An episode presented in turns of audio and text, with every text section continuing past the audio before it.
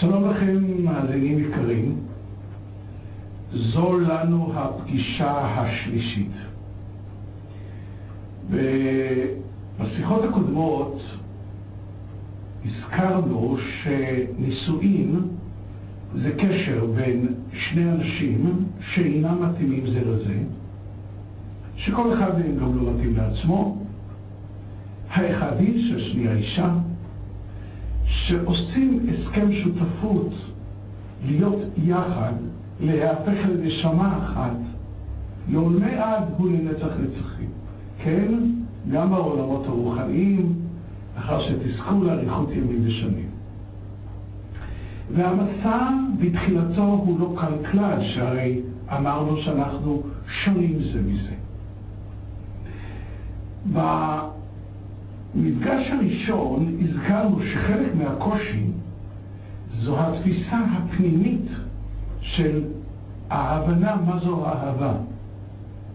משום שעברנו את חוויית האהבה אצל ההורים, ושם הבנו שהאהבה זה שנקבל ונקבל ונקבל ונקבל, ללא שנשלם, ללא שנבקש, וללא שנודה, אפילו אם אנחנו מרגיזים.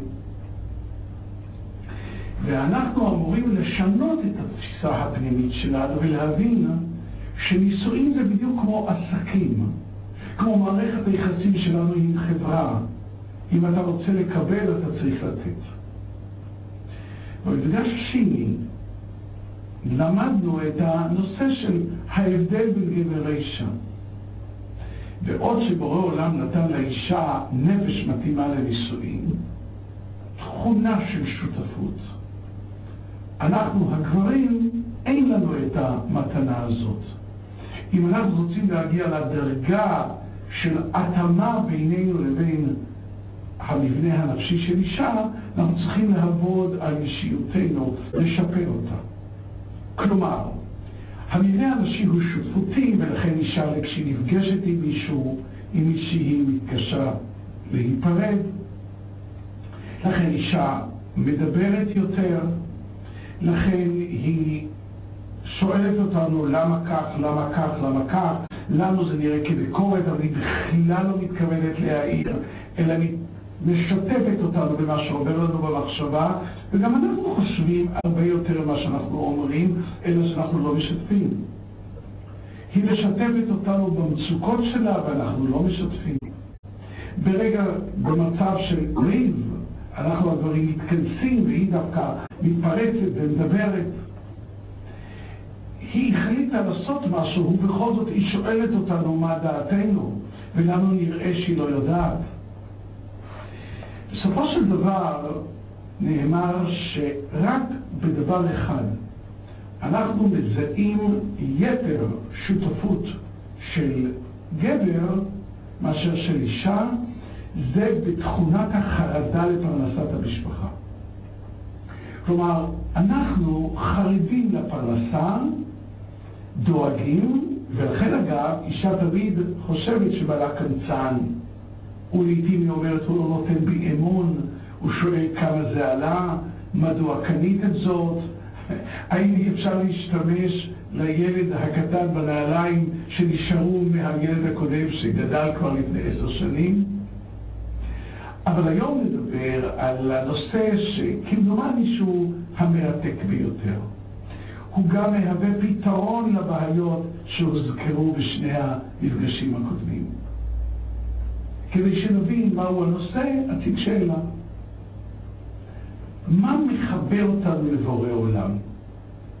האם מה שיש לנו או מה שאין לנו? התשובה היא מה שאין. אנחנו כמעט לא רואים אדם שדווקא כשהוא שבע הוא הולך לאכול. כשאדם רעב הוא הולך לאכול. אם בורא עולם היה נותן לכל אחד מאיתנו את כל מה שאנחנו צריכים, לא היינו מחוברים לא אליו, חס וחלילה, ולא זה אל זה. טוב להיות האדם לבדו, פירושו שבורא עולם עשה לנו שלא יהיה לנו טוב להיות לבד, משום שאם היה לנו טוב להיות לבד, אז לא היינו מתחתנים, לא היינו מנהלים מערכת של חברה. כך אומרים חז"ל במדרש המפורסם למה נתעקרו האימהות?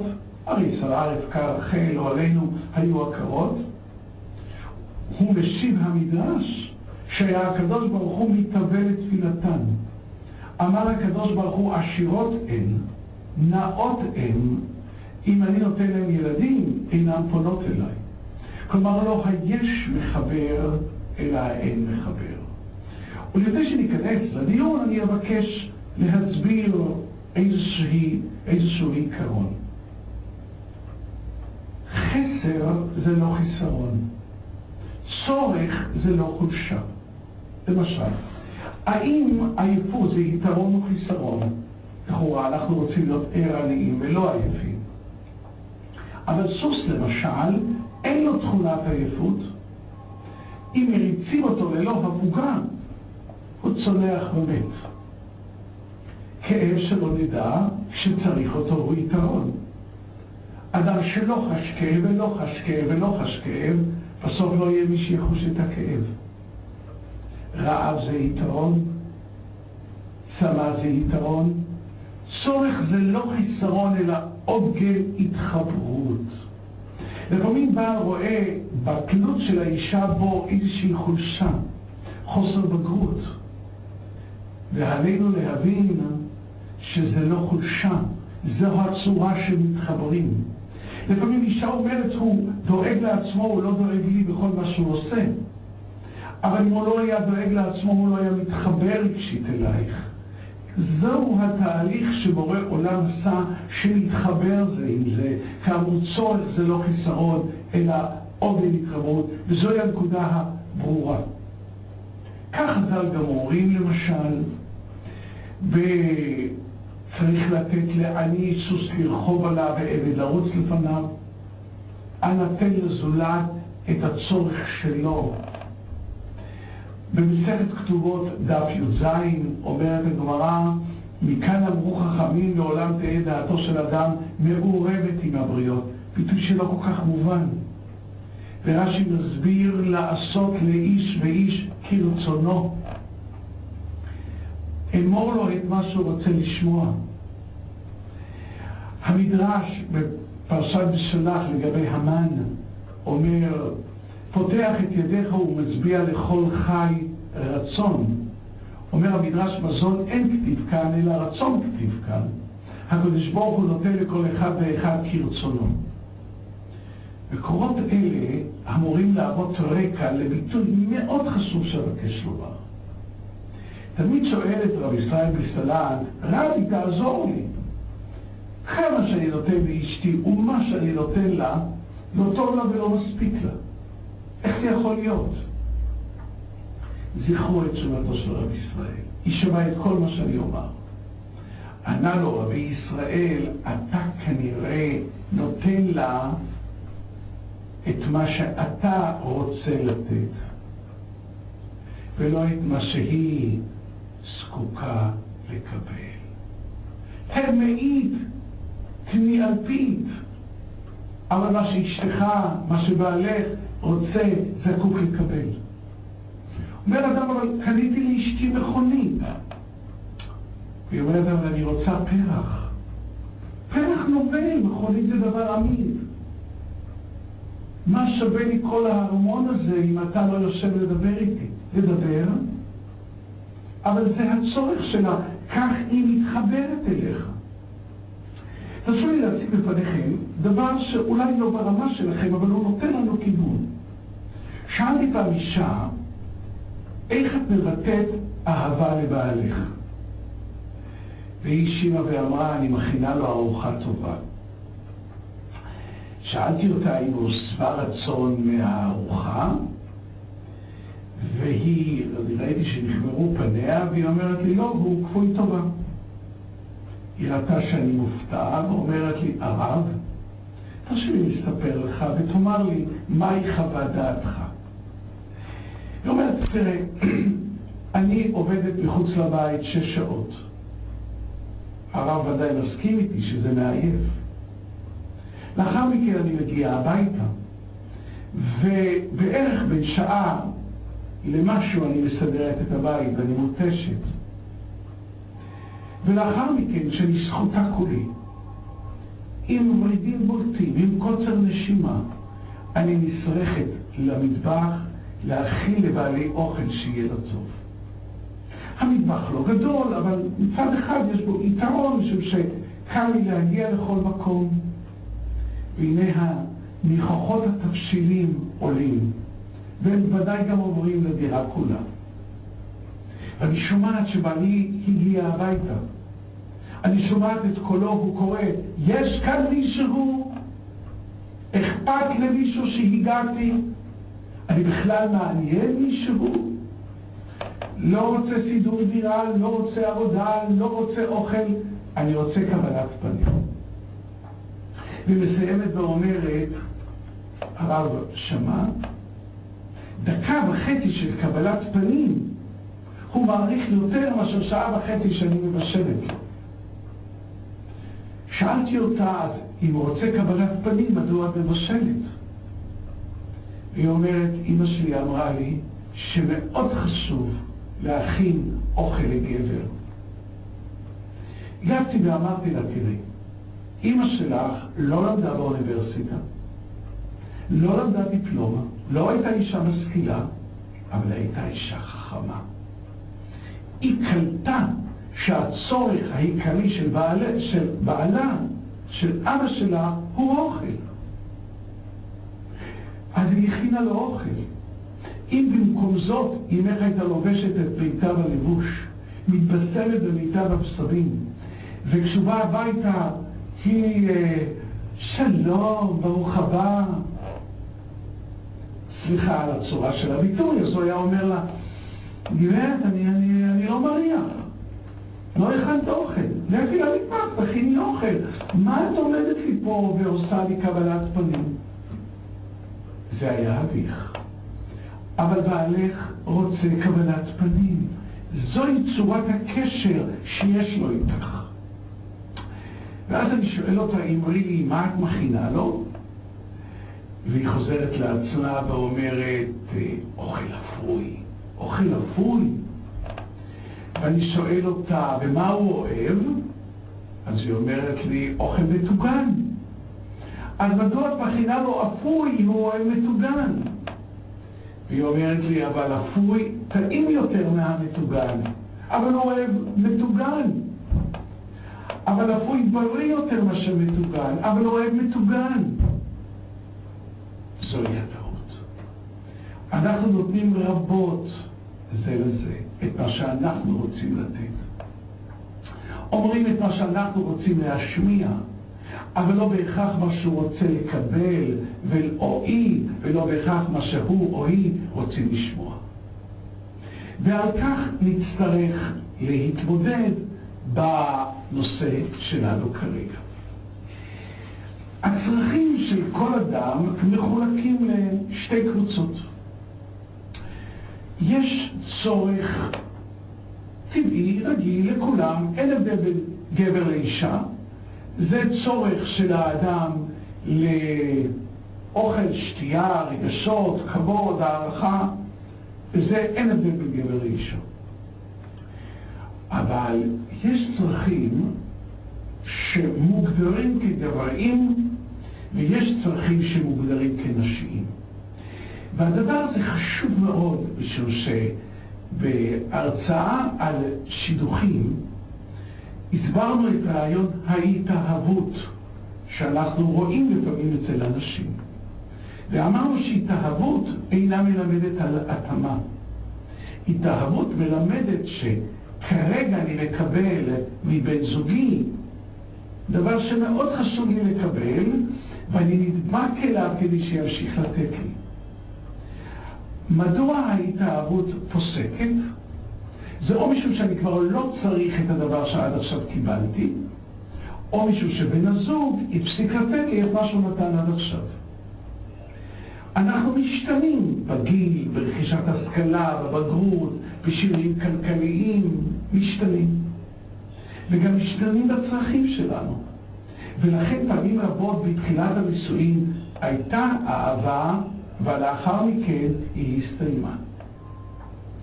אבל יש צרכים שאפשר להגדיר אותם כגבריים, שאפשר לומר שמה שגבר צריך, אישה צריכה, מה שאישה צריכה, גבר צריך, אבל המינון הוא קוטבי.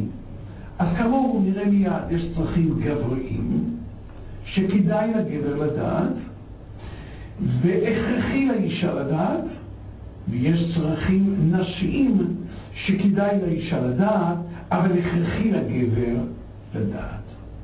נתחיל עם הצרכים הגבריים. כלומר, צורך שאם הבעל יקבל אותו מהאישה, הוא ירגיש רגשות של חיבה כלפיה. הצורך החזק ביותר שיש לבעל מאשתו זה לראות אותה מאושרת בזכותו. הוא אומר לה, תגידי שטוב לך, תגידי שאת נהנית, תגידי שאת צעת רצון, תגידי שהצלתי את חייך, תגידי שבלעדיי לא היית חיה. היא לא יודעת מה הוא רוצה בחיים שלה. הצורך חזק ביותר זה לראות אותה מאושרת בזכותו ושתאמרי לי את זאת.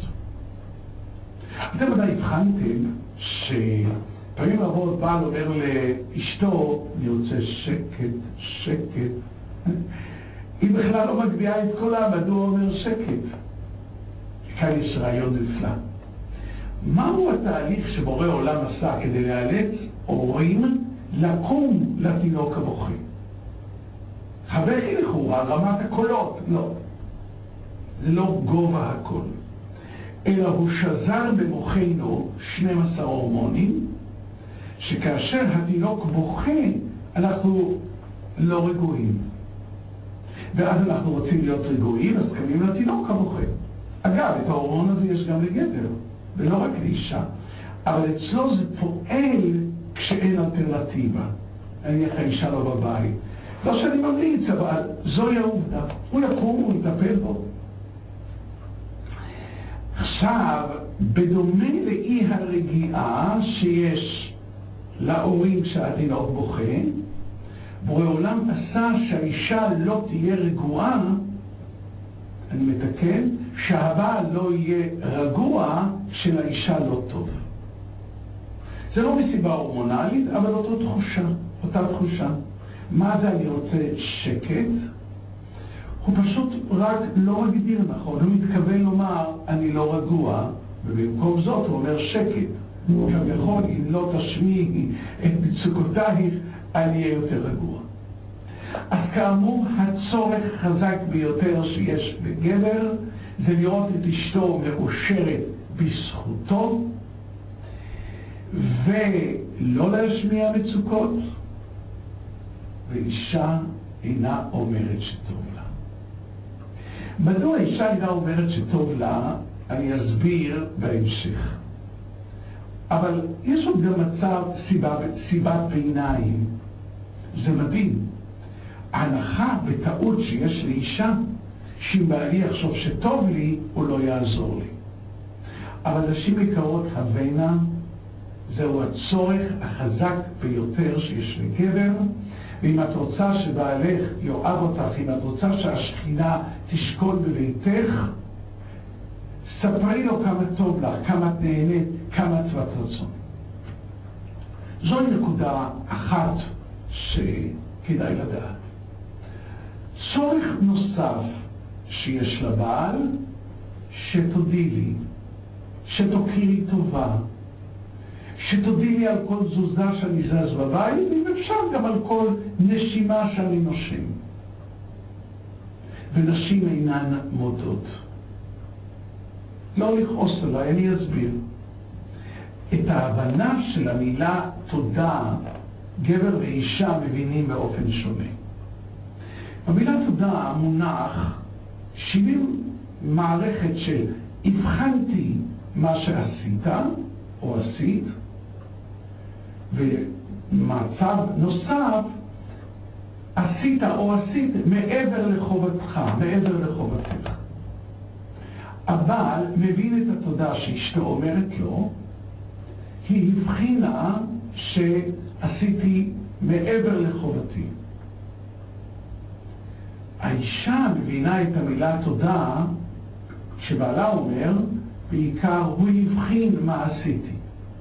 בדיוק כמו שהיא שואלת איך האוכל, אבל רק מלוח, מה לא ראית שהחלפתי בגד, לא ראית את הסידור החדש שסידרתי? זה היא צריכה בעיקר, שתבחין מה עשיתי. עכשיו, למי מודים? למתנדב או לחייב? למתנדב. ואז מה שקורה ברגשותיה של הרעיה, כשאתה אומר שאתה מתנדב זה מוציא אותי מהכלים. שאני אומר לך תודה שפירושה אתה מתנדב, אין סיכוי בכלל. זוהי נקודה מאוד חשובה שכדאי להכיר.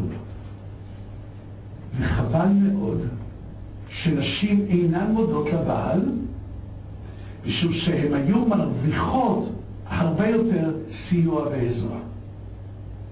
פעמים רבות, כאשר אני מרצה בפני קבוצות של אנשים, אז אישה מתפרצת, מה פתאום להגיד תודה? בשביל מה תודה? מה, גם אני צריכה תודה, גם הוא צריכה, מה פתאום תודה? אנחנו שותפים.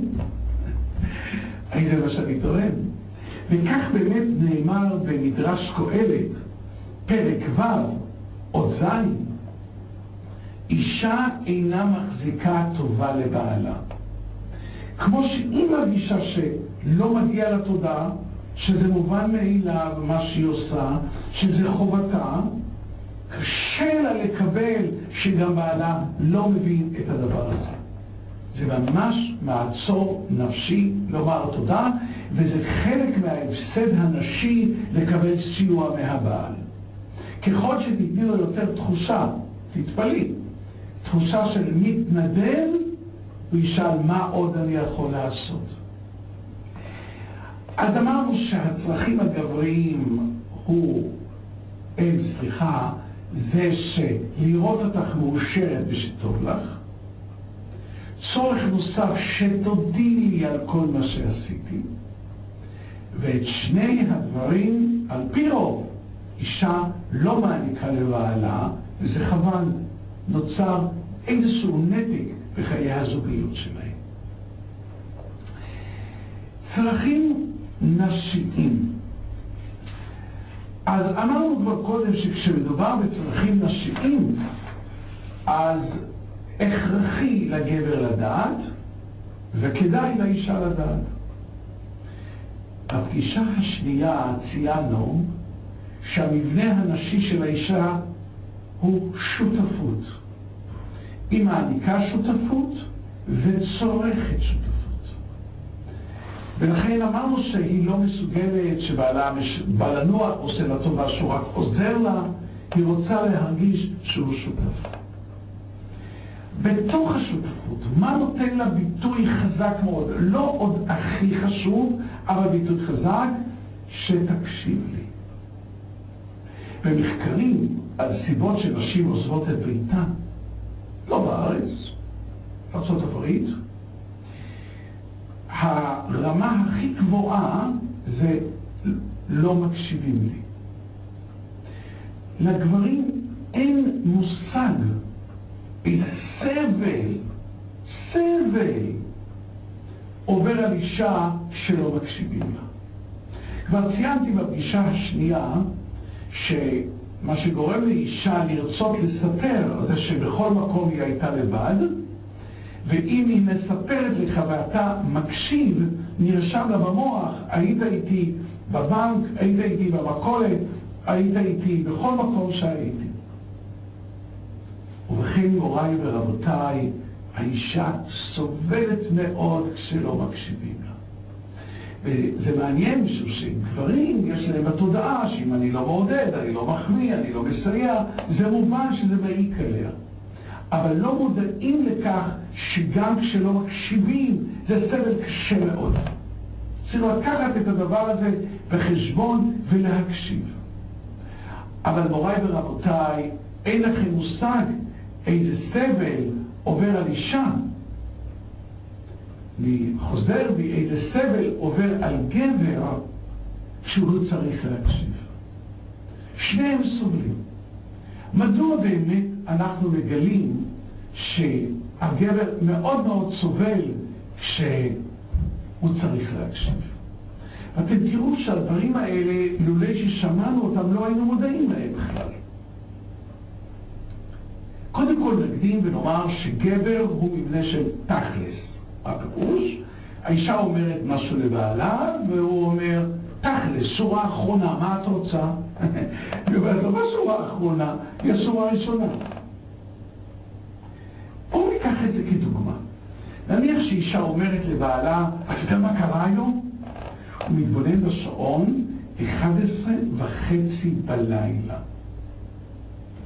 אם אישה ב-11 וחצי בלילה, אם אשתי ב-11 וחצי בלילה אומרת, יודע מה קרה, כנראה שיש איזושהי בעיה שצריך לטפל בה. צריך לפתור אותה. או שאין סנדוויץ' לילדים מחר לבית הספר, או שהחלב נחמץ, או שחברת החשמל סגרה את המים, או שיש איזו בעיה במכונת הכניסה, משהו שצריך לטפל בו. עכשיו, הדיבור הוא בערך כ-130-150 מילים לדקה, אבל המחשבה היא מהירה מאוד. וכל מילה שהאישה אומרת, הבעל בודק את כל האפשרויות. ובכן היא אומרת לו, לאחר שהיא אומרת לו שאתה יודע מה קרה היום, והוא מנתח את כל האפשרויות, היא אומרת, הלכתי לעשות כניסה. אז הוא מבין שיש איזושהי בעיה במכונת הכניסה. זה או שהטוב תקוע, או שהפילטר סתום, או המים לא זורמים, או אין אבקת כניסה. משהו קורה שם. אחרת, איך אפשר להבין שב-11 וחצי בלילה היא מתחילה לספר לי מה קרה? ואז היא אומרת לו, וראיתי שאין אבקת כניסת אדמירל. כשזה כבר יותר ממוקד, מה הבעל מבין? אה, הבנתי. היא בעצם הקדימה את הקדמתה כדי שעוד מעט היא תאמר לי שאקפוץ לסופרמרקט, הוא פתוח עד 12 בלילה, ואביא את כביסת אדמירל. אחרת בשביל מה ב-11 וחצי בלילה? היא אומרת, יודע מה קרה היום? וכאן תראו דבר מעניין. והיא אומרת, אז נסעתי לסופרמרקט. פה הבעל מתחיל להתבלבל. אה, היא לא זקוקה שיצא לסופרמרקט. אז בשביל מה היא סיפרה לי בכלל? אבל הוא ממשיך להקשיב. היא מספרת לו מה היה בדרך. טוב, הגעתי לסופרמרקט, היא אומרת, נכנסתי למחלקת הניקיון, ואין אבקת כביסת הדמירה. פה הבעל שוב פיצוץ. גברת, כבר רבע ל-12, אמרי לי מה את רוצה, הרי יסגרו את הסופרמרקט, את רוצה שאספיק לקפוץ? והיא לא קולטת שהוא בעצם כבר מבולבל לגמרי. והיא ממשיכה לספר. הייתי מאוד עצובה אז, אבל היא ניגשה אליי ואמרה לי, מותק, מדוע את עצובה? ואמרתי לה, משום שאני מחפשת אבקת מסעד אדמירל, משום שבעלי מאוד אוהב את הניחוח, והילדים מאוד מלכלכים. והיא לא נתנה לי לסיים את דבריי, ואמרה לי, מה אין אבקת כביסה? בואי אני אראה לך. והראתה לי שמאחורי קנקני האקונומיקה, ערימות אבקת כביסת אדמירל, פה הבעל עובר פיצוץ אחרון, יש, זהו, אפשר ללכת לישון, ואחר כך אני צריך ללמד בישיבה, גמרנו, לילה טוב. ואני שואל אתכם, זה רוע לב, אבל ראה חברים. אתה חייב להקשיב. ואם אתה זוכר, בתקופת האירוסין הקשבת. אתה הנענת בראשך כששמעת, אתה אפילו צחקת מבדיחה שלא הבנת. עשית פרצוף עצוב כשראית שהיא מצפה לכך, אפילו אם היית שמח. אתה יודע לתקשר. וישאלו אותך בשמיים, מדוע הרעבת את רעייתך? וייתכן שאתה תאמר, זה לא אני, הלכה לשמירת משקל. יגידו לך, לא. לא להקשיב זה להרעיב. אבל אביני, אישה יקרה, מאוד קשה לו להקשיב. באחת הפגישות, בעזרת השם, עוד נדבר מהי הצורה הנכונה שבה גבר אמור לדבר, להקשיב לרעייתו, וגם את זה לא תמיד הוא יודע. ואז גם הוא מרוצה, הוא מקשיב בהקשבה איכותית, ומהי הצורה שאישה אמורה לדבר כדי שבעלה ירצה להקשיב. אז אמרנו שאחד הצרכים החזקים ביותר שיש לאישה שתקשיב. אבל עכשיו אבקש לומר את הצורך החזק ביותר שיש לאישה. תראו, חבריי היקרים, יש דברים שאני יכול להציע הצעות, וגם אם תפעל ותפעלי בהם, זה ייקח חודש, חודשיים, לעיתים גם שנה, עד שזה ישפיע. מה שאני מציע כרגע, זה מועיל מיד, ולא משנה אם הבעל והאישה שומעים זאת. מהו הצורך המקשר החזק ביותר, המשפיע ביותר בין בעל לאישה? אז תרשו לי לפתוח בהדגמה לפני ההגדרה. הבחור, החתן הצעיר, חוזר הביתה, הוא כולו מאושר, אם הוא בא מהכולל, הוא אמר שיעור וזה היה מוצלח, אם הוא בא מהעבודה, הוא הצליח מאוד בפרויקט, הוא מאושר. הוא נכנס הביתה ורוצה לשתף את רעייתו באושר שלו. שלום. שלום. מה קרה? אני מאוד עייפה.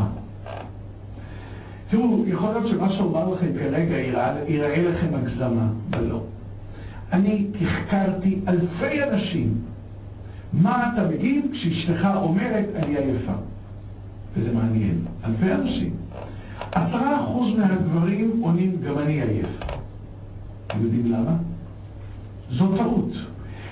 שההנחה של הגבר שאם אשתי אומרת לי אני עייפה, כוונתה לומר, ראה בעלי, עד עכשיו אני התעייפתי, הגיע הזמן שגם אתה תתעייף.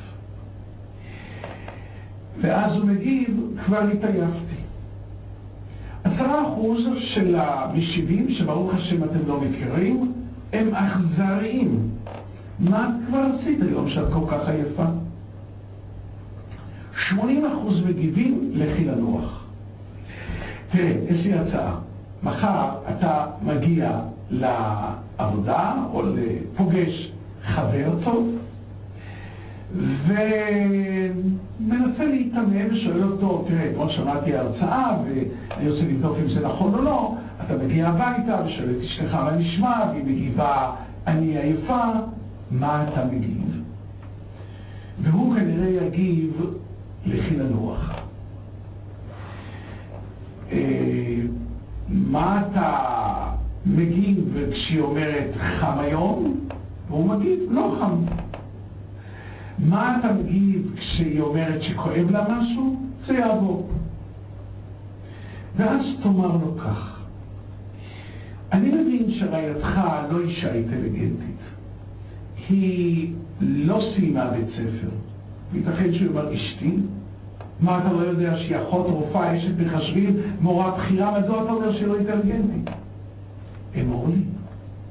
כשאתה אומר לה לכי לנוח, היא לא יודעת שאם הולכים לישון לא עייפים? דומה הדבר שאתה אומר לה, תשמעי, עברתי על שערי האוניברסיטה, ובדיוק גונב לאוזניי שעומד לצאת פתרון לבעיית העייפות. אם לוקחים משטח ישר, מחברים לו ארבע רגליים, משתתחים לו עייפים.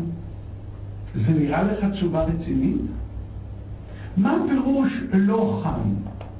אתה מדמיין שחיברת לצינור מזגן לפה ישר לריאות ולא חם, או שאתה אומר לה, תדליקי מזגן, אה, יש מזגן, כאילו היא לא ידעה. כשהיא מספרת לך שכואבת לה הרגל ואתה אומר לה, שום דבר זה יעבור, גם לאמא שלך היה כך, לאמא שלי היה כך, שום דבר, איך נולדת, את חושבת? אתה רק מכפיד עליה. וכאן בא הסוד הגדול שכדאי לדעת אותו. הסוד הגדול, הצורך הכי חזק שיש לאישה מבעלה, בהדרגה, א', שתסכים איתי. שתסכים איתי. שהיום, עכשיו יום, עכשיו לילה, תלוי מתי שהיא אומרת, שתסכים איתי אה, שהיום, עכשיו שבת, באמצע השבוע, הסכמה פשוטה. שהאוכל טעים, שתסכים איתי. ובעיקר שתסכים איתי שקשה לי. שתסכים איתי שקשה לי. התרגום לאורך כל התנ"ך, כאשר הוא מסביר את המילה אהבה לאורך כל התנ"ך, וגם נשיאת חן, אהבה בגימטריה אחד, זה חיבור. איך הוא מפרש? רחים. רחים. והמהר"ל מדבר על כך, זוהי אהבה, חיבור. ההרגשה הכי מחברת שיש לאישה עם בעלה, שהוא מסכים איתה שקשה לה. עכשיו, זו בעיה, זה הפוך לגמרי מהתפיסה שלנו. אתה כגבר אומר, רגע, אם אשתי אומרת לי שאני עייפה ואני אסכים איתה שהיא עייפה, הרי תהיה יותר עייפה. מה לעשות שהמחשבה שלה בנויה אחרת? ככל שתסכים איתה שהיא יותר עייפה, היא תשדר אני פחות עייפה. אבל היא כל היום צועקת. אתה יודע למה? אנחנו מזהים מתי אישה צועקת. כאשר היא חשה בתת מודע שבעלה לא מסכים איתה שקשה לה, אז אומר לה המוח, תצעקי יותר, תשדרי יותר קשה, אולי עכשיו הוא יבין שזה קשה.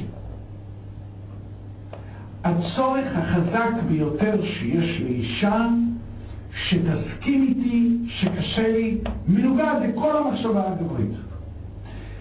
זו אחת הטעויות שאנשים עושים כאשר האישה מתלוננת לגבי אימא שלו.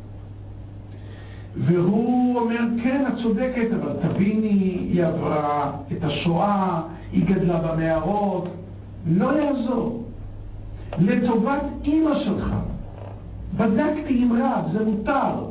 לטובת אימא שלך, הסכים עם רעייתך, את אשתי צודקת, אימא שלי לא צודקת. חבל שהיא לא מבינה כמוך, חבל שהיא לא חכמה כמוך. את צודקת. תגיד לי, למה אתה מדבר נגד אמא שלך? אתה יודע שאני אוהבת אותה? זו בעצם צריכה להיות, זה צריך להיות המהלך. בדיוק הפוך. אגב, אתה יכול לראות את זה בהרבה מישורים.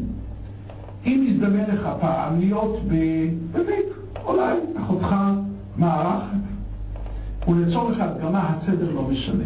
והיא מגישה לכל אחד אוכל. וכל אחד אומרת לבריאות, לשובע, לתיאבון. כשהיא מגישה לבעלה, תשים לב, זה לא כעס. האם אתה מסכים איתי שקשה לי? הבעל יכול לעלות במדרגות ולשמוע את אשתו שרה לה מאחורי הדלת, והוא רק נכנס. האם אתה שם לב שקשה לי? אין פה לעג. יש פה פשוט לימוד. הצורך הכי חזק של אישה, שתסכים איתי שקשה. אל תיתן לה פתרונות, אל תציע לה ללכת לנוח, אל תאמר לה חם היום, אל תיתן לה פתרונות, תן לה הסכמות, ואתה תראה שינוי עצום במערכת החיים. עכשיו תראו כמה הבעיה מעניינת. אתם בטח זוכרים שהצורך החזק ביותר שיש לגבר זה שתספרי לי שטוב לך. והצורך החזק ביותר שיש לאישה, שתסכים איתי כמה שקשה לי. אתם מבחינים בסתירה? הוא רוצה לשמוע שטוב לה, היא רוצה להשמיע שקשה לה. מה לעשות? הוא זקוק לתודה רבה, לה יש מעצור נפשי לומר תודה. מה לעשות? אז בהקשר לתודה, את יכולה להתעלות ולהודות ולהרוויח. בהקשר להסכמה עם קשיים, בעל יעיז גבר למנוע מאשתו לספר קשיים. ככל שתסכים איתה, ככל שתיתן לה יותר, היא גם תפחית את עוצמת הקשיים, אין לה צורך לזעזע אותך כדי שתבין, אתה הרי מסכים. היא אומרת לך, חם היום, תגיד, מאוד חם. היא אומרת לך שכואב לה משהו, בטח זה סבל היום.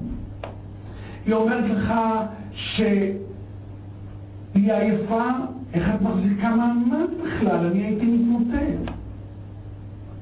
יכול להיות שזה נשמע איזשהו לעג, לא, אבל לא זה כוונתי.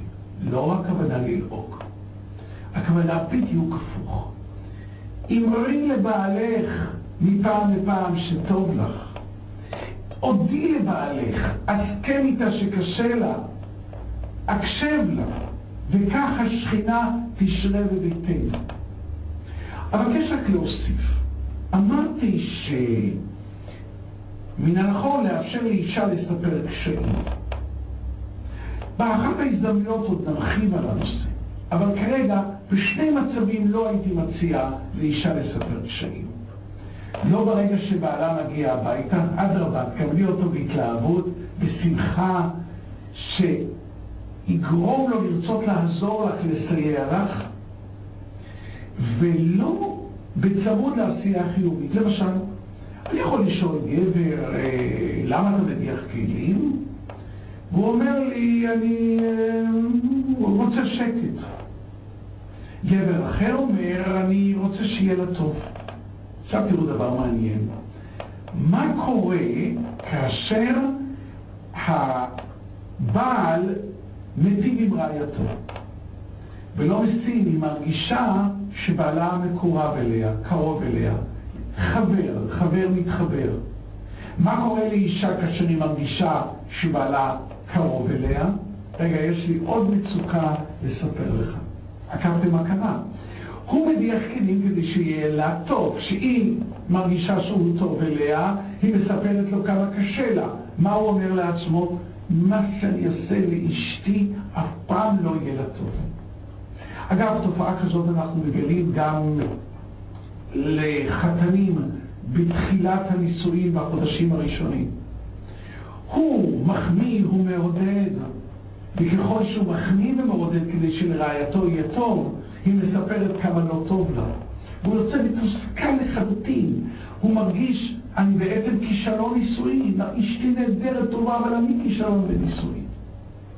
מוריי ורבותיי, נישואים, שכינה בביתנו, זה תמיד לחשוב מה אני יכול לתת לאשתי, לבעלי, לא מה שאני אוהב, מה שהוא אוהב. לא מה שאני רוצה להשמיע, אלא מה שהוא רוצה להש... לשמוע. וככל שנעשה את זאת יותר, כך השכינה תשרה בביתנו, כך נזכה לגדל בנים ובנות תלמידי חכמים ויראי שמיים, שהם כשהם יקימו את משפחתם, זאת תהיה משפחה למופת, אשריהם אביהם ואימותיהם, שלימדו אותם את הדרך הנכונה. היו ברוכים, ובעזרת השם יתברך, נתראה במפגשים הבאים. שלום שלום.